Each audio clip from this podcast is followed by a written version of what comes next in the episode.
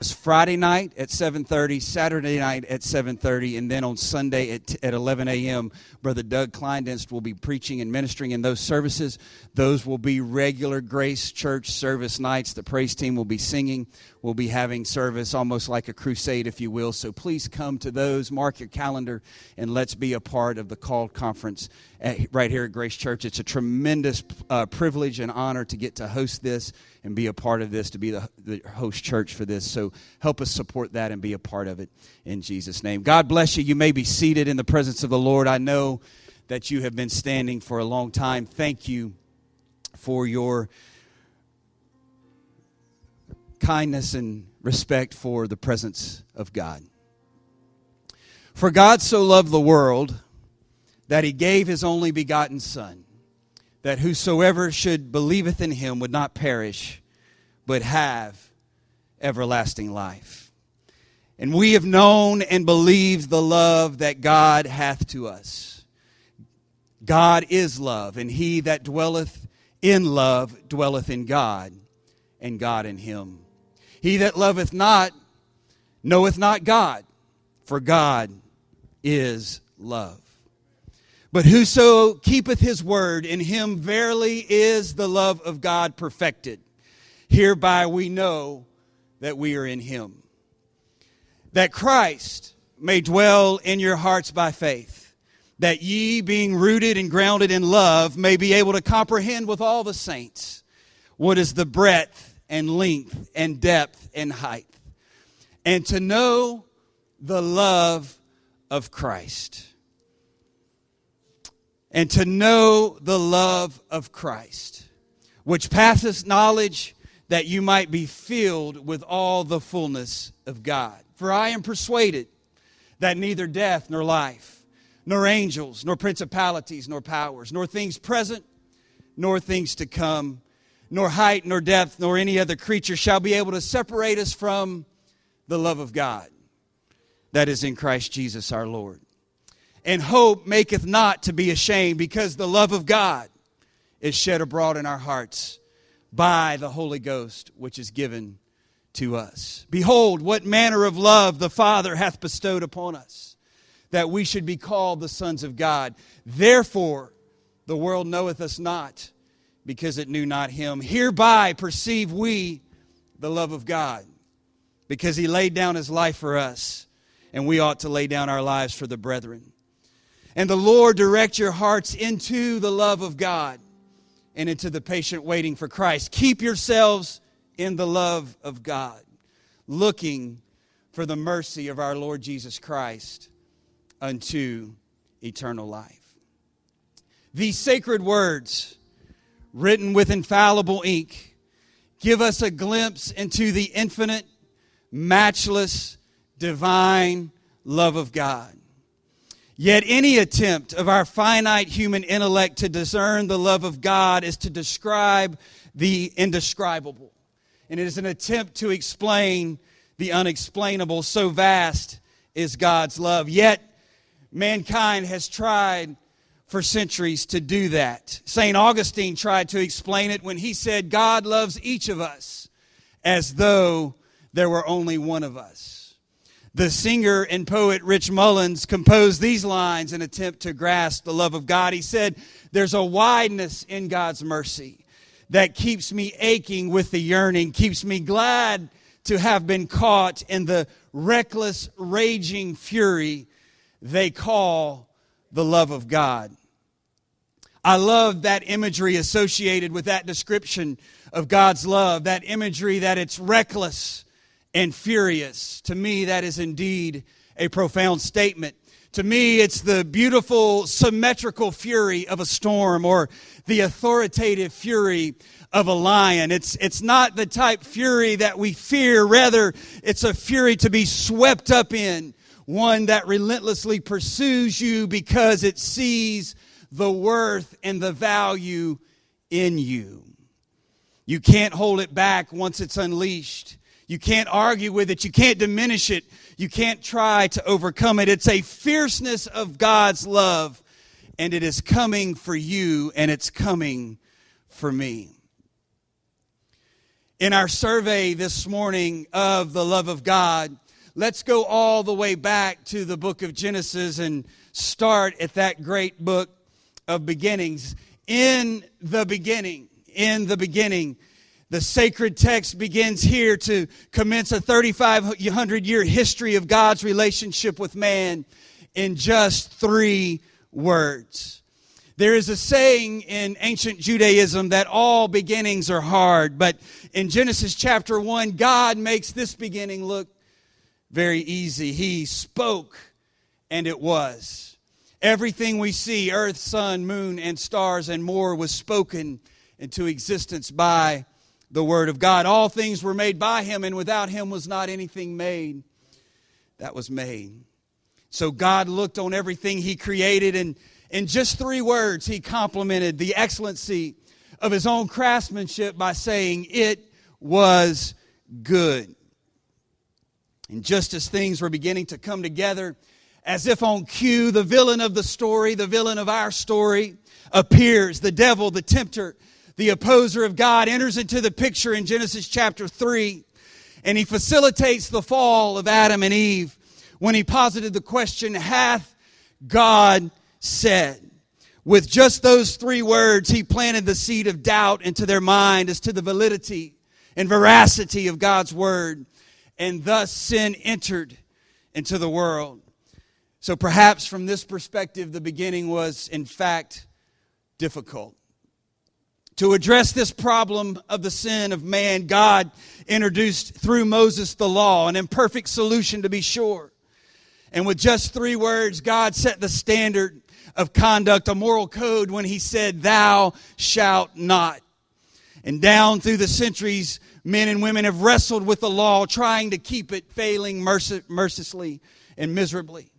At best, their remedy was found in having the high priest go into the Holy of Holies, but then it was only once a year to offer a sacrifice and roll those sins and failures and shortcomings ahead one year when the process would be repeated all over again. But then, good news. When the fullness of time had come, God spoke words through the angel to Mary when he said, You shall call his name Emmanuel, God with us. Those three words changed everything because now the time had come for God to show up and insert himself into the story of mankind. He was coming to do what the law could not do and that was to eradicate sin once and for all. So Jesus Christ, the physical embodiment of God's love, walked the earth for 33 years doing miracles, pointing the way to God and commending all men everywhere to repent. And on many occasions, he performed these miracles, these supernatural divine actions that changed the circumstances of those that called on his name. And many times all he had to do was utter a simple phrase for the work to be done. Oftentimes it was just as simple as three words.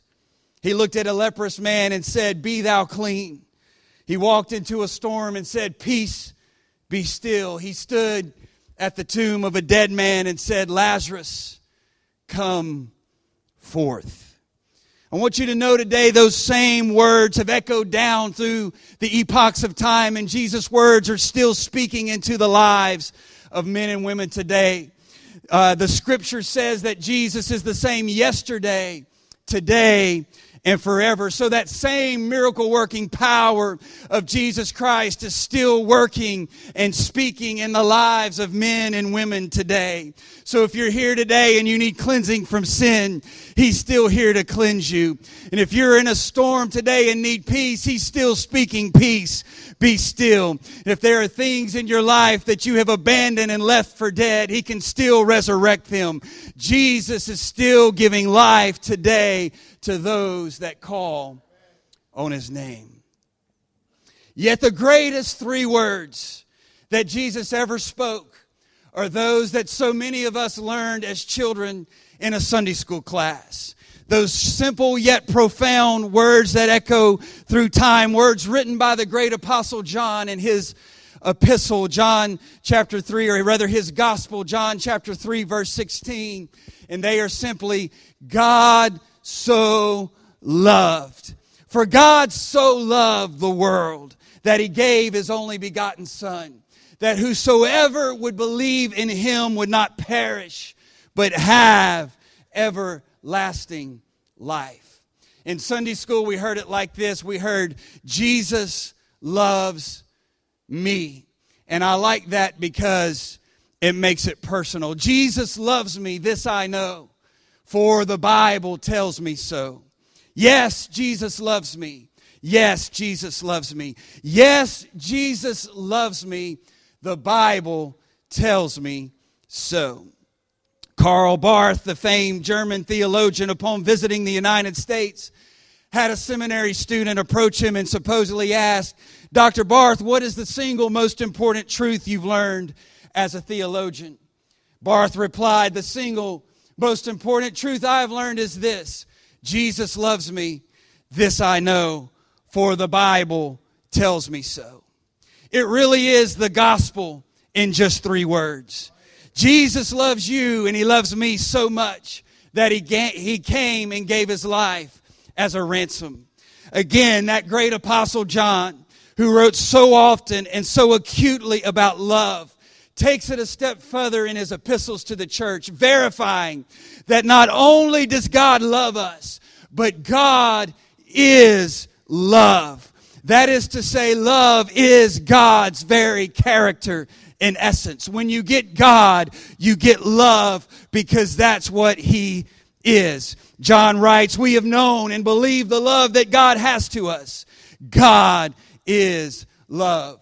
And how did God choose to demonstrate that love to us? The great apostle Paul answers that question unequivocally in Romans chapter 5 when he writes, But God commended his love towards us in that while we were yet sinners, Christ died for us. Again, the apostle John in 1 John 4 and 9, in this was manifested the love of God toward us because that God sent his only begotten son into the world that we might live through him. When God wanted to show us how much he loved us, he took the unprecedented step of wrapping himself in flesh and living among us as the man Christ Jesus. And after 33 years, they took him, arrested him, accused him falsely, gave him an unfair trial, and then they beat him and took him out to Calvary's Hill and crucified him between two thieves. And as the nails pierced his hands and pierced his feet, he laid down his life because of his divine love for you and his divine love for me. It was the embodiment of God so loved the world. There had to be a sacrifice. There had to be an atonement for sin. And Jesus Christ became that sacrifice. And in his dying moments on the cross, with just the last breath that he had, he ended it with just three words when he said, It is finished. And with that, Jesus paid it all every price, every penalty. The atonement once and for all for sin was accomplished. And the scripture says, Sin, when it is finished, bringeth forth death. That's why Jesus had to die. Sin always finishes in death. But with Jesus' death, he finished sin once and for all. And so, in our examination today of the love of God, there are really two questions before us. And the first is this How do we know that God loves us? How do I know that God loves me? And how do I know that God loves you? The answer is in that simple child song, that simple Sunday school song, For the Bible tells me so. For the Bible tells me so. But we have to understand today that we have to understand today the weight and the enormity and the gravity of the Holy Scriptures and what they say. So, to answer the question, how do we know God loves us? Let us go back and understand that when John and Paul and these other men were writing the Bible, they wrote about the love of God in Scripture, but they were not writing from the intellect of man. Rather, they were writing under the divine inspiration of the Holy Spirit. Consider 2 Peter 2 21. For the prophecy came not in old time by the will of man But holy men of God spake as they were moved by the Holy Ghost. 2 Timothy 3:16 All scripture is given by inspiration of God and is profitable for doctrine, for reproof, for correction. To state it another way, these men did not write what they remembered. They wrote what the Holy Spirit remembered through them. How can that be? Again, it's the Apostle John that gives us the answer when he writes, But the Comforter, which is the Holy Ghost, whom the Father will send in my name, he shall teach you all things and bring all things to your remembrance whatsoever I have said unto you. So where the apostles might forget or might report inaccurately in their writing, the Holy Spirit would not forget. And so as these men picked up pen and began to reflect on their time with Jesus, the Holy Spirit wrote through them the record and it is if though it is though the singular focus the one fact that god wanted punctuated through the narrative was the divine love of god. It almost appears to me that if there was one thing god wanted to make unequivocally sure was that we knew and understood the divine love of god these words that Jesus spoke, for God so loved that he gave, they are included in the canon for the divine purpose of declaring to everyone, everywhere, the matchless love of God. So I say today, need we any further proof of the love of God than the Holy Scriptures that He's given us, signaling and signifying the Word of God? The second question among us today for consideration is how much does God really love us? One poet attempted to answer this question when he penned the hymn entitled The Love of God. And in particular, verse 3 that I love says, Could we with ink the ocean fill, and were the skies of parchment made? Were every stalk on earth a quill, and every man a scribe by trade? To write the love of God above would drain the ocean dry, nor could the scroll contain the whole, though stretched from sky to sky. God's love is so vast and so deep and so divine that we cannot analyze it. It cannot be fully comprehended by human reason. To place it under a microscope, to try to figure it out, is to lose its full weight and gravity. Yet, one measure of comparison that we might could employ today is found in the human bond between parent and child. At one point, Jesus said, If we, being evil, know how to give good gifts to our children, how much more shall our Heavenly Father give to them that ask? The analogy is clear that in the love a parent has for a child, there can be some reflection of the love that God has for us.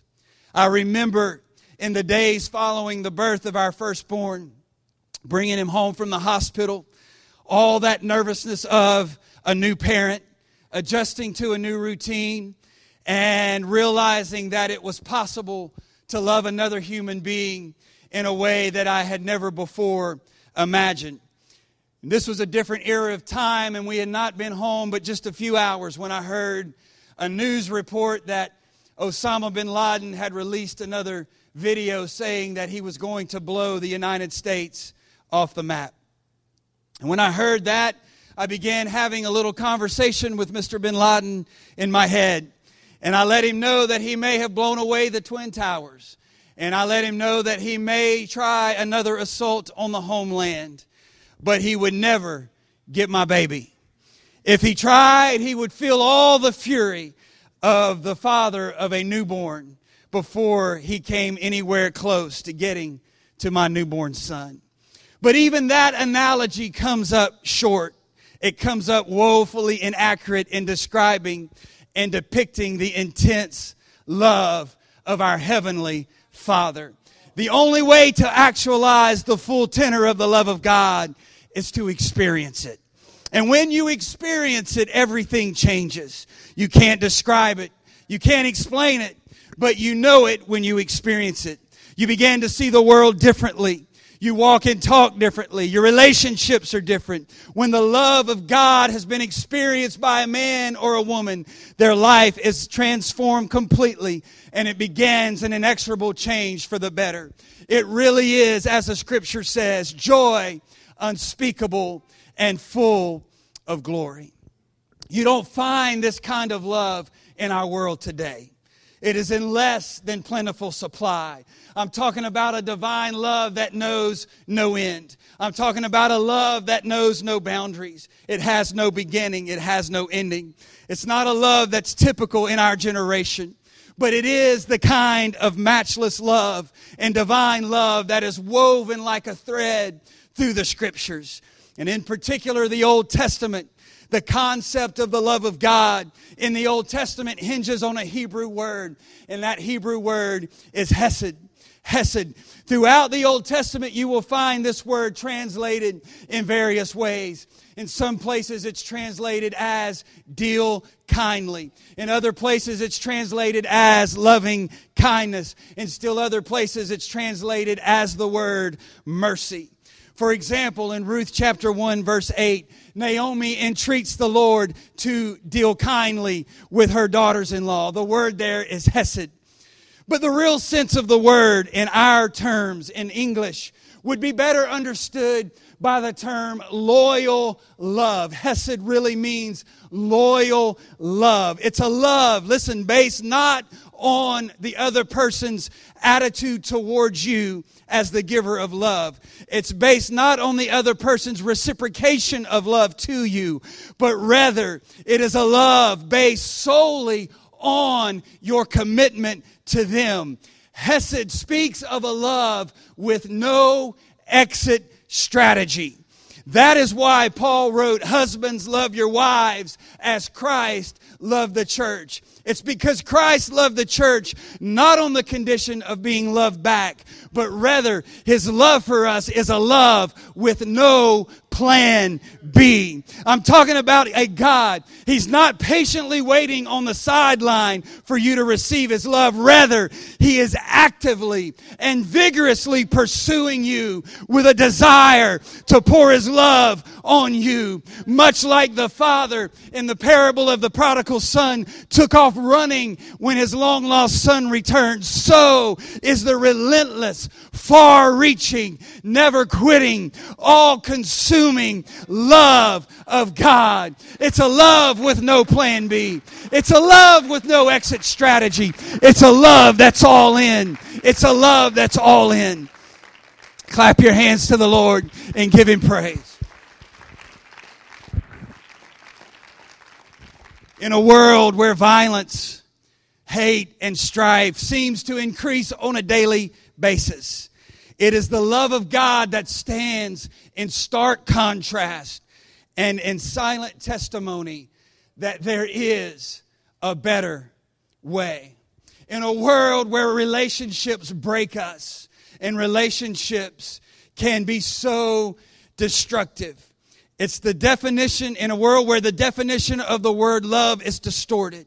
How amazing to know that God's divine love never fails and it's open to everyone. Brennan Manning said in his book, The Ragamuffin Gospel, quote, we should be astonished at the goodness of God, stunned that he should bother to call us by name, our mouths wide open at his love, bewildered that at this very moment we are standing on holy ground. I remember the first time I experienced the love of God.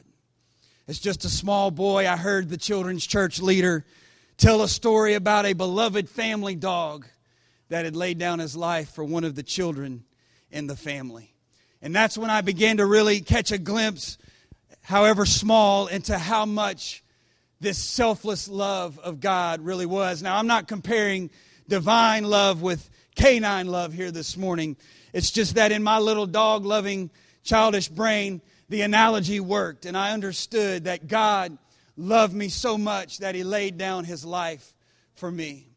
And it wasn't too long after that that I went down to the Pentecostal altar. It was probably on a weeknight because we had revival services every weeknight back in those days. And I repented of my sins and wore out the saints until they were able to pray me through to the baptism of the Holy Ghost, evidence in speaking of tongues. But probably more significantly than that was when I was 16. It was a day service at youth camp, and I stayed around the altar long after the service was over and after everyone had left. And I think that was significant because it was as though the windows of heaven opened and it became just a straight channel between God and me. And God poured out his love on me in a real way, in a life defining way, in a direction changing way. And God poured out his spirit and gave me an experience that day that the world did not give and the world cannot take away.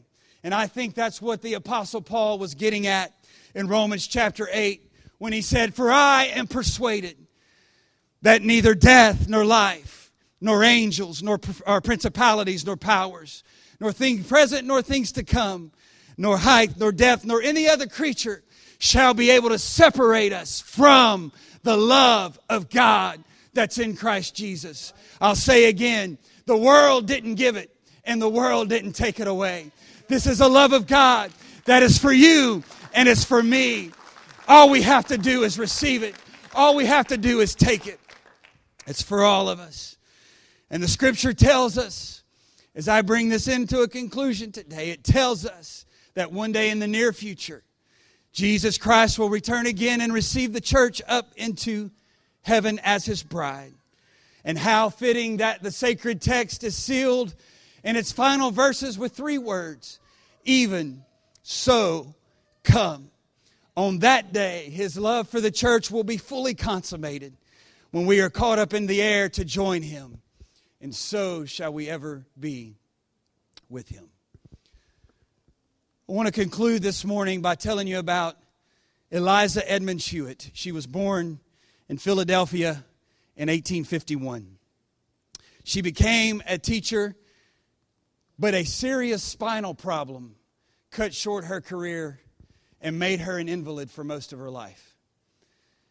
She felt a need to be useful to her local church, and she began writing poems and hymns mainly for the Sunday school department.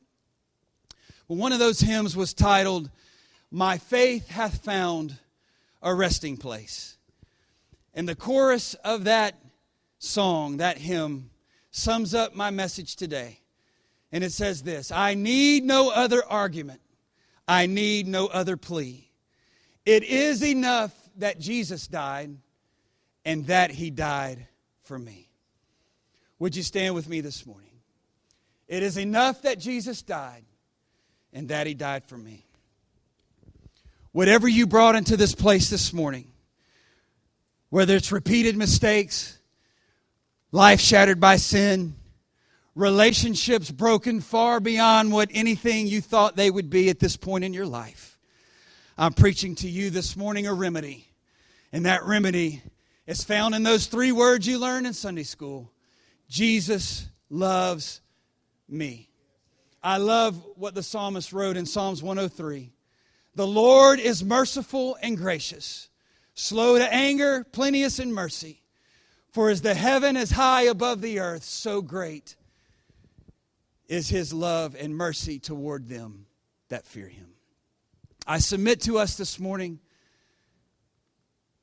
as you are prayerfully considering the words of God this morning. I submit to you that we have greatly underestimated the, the love of God. We have greatly underestimated the love of God. Someone once said legalism says God will love us if we change. The gospel says God will change us because he loves us. That's the message today. All you have to do is come down to this altar with an open heart, repent of your sins, and ask God to fill your life with his love. It's that easy, and he will overflow your life with his love. So as they play softly, begin to sing. I'm going to open up the front of this building. I want everybody to come. The love of God is for everybody. I don't care if this is your first time in church or if you've been serving God all your life. We need a fresh, new realization and revelation of the love of God because it changes everything. The love of God truly is the hope of the world. So, would you pray this morning? And I'm going to pray over you this morning, and I want you to let the love of God flood across this building. Would you come? Would you come all over the building? Come. We've got a few minutes this morning to experience the love of God. Jesus, we have preached your word this morning. Lord, we've preached the book. It's the divine, matchless love of God. Lord, I pray that it would be applied to every man, woman, boy, and girl.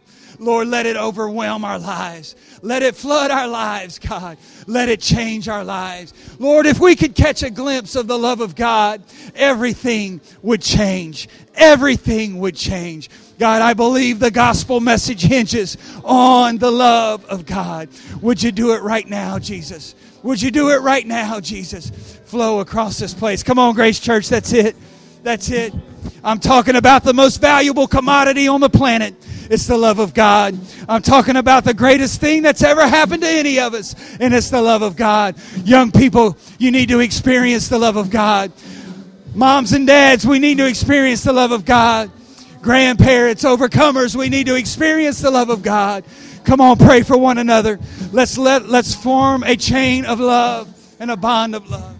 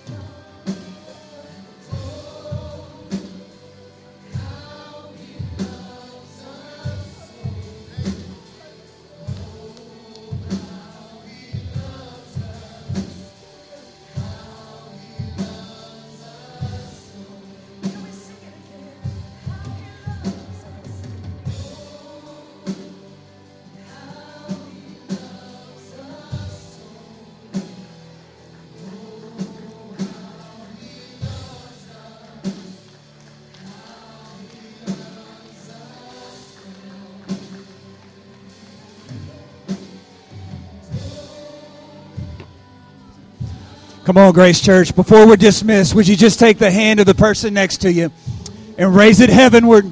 And let's sing this as an anthem together. Let's sing this as an anthem together. Lord, unite us together in love. Bind us together in love.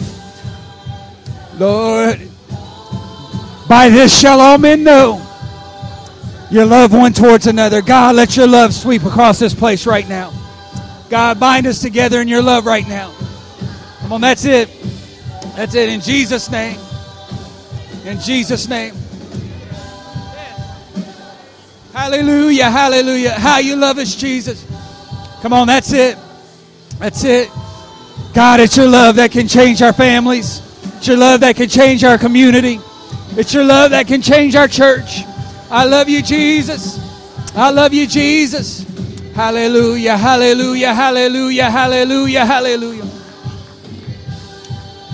I love you, Jesus. I love you, Jesus. Thank God. I love you, Jesus. I love you, Jesus. I love you, Jesus. God bless you today, Grace Church. God bless you today. Those of you that are praying, continue to pray. If you have to leave, this is our way of saying, God bless you. Remember the schedule this week. God bless you so much for being in the house of the Lord today.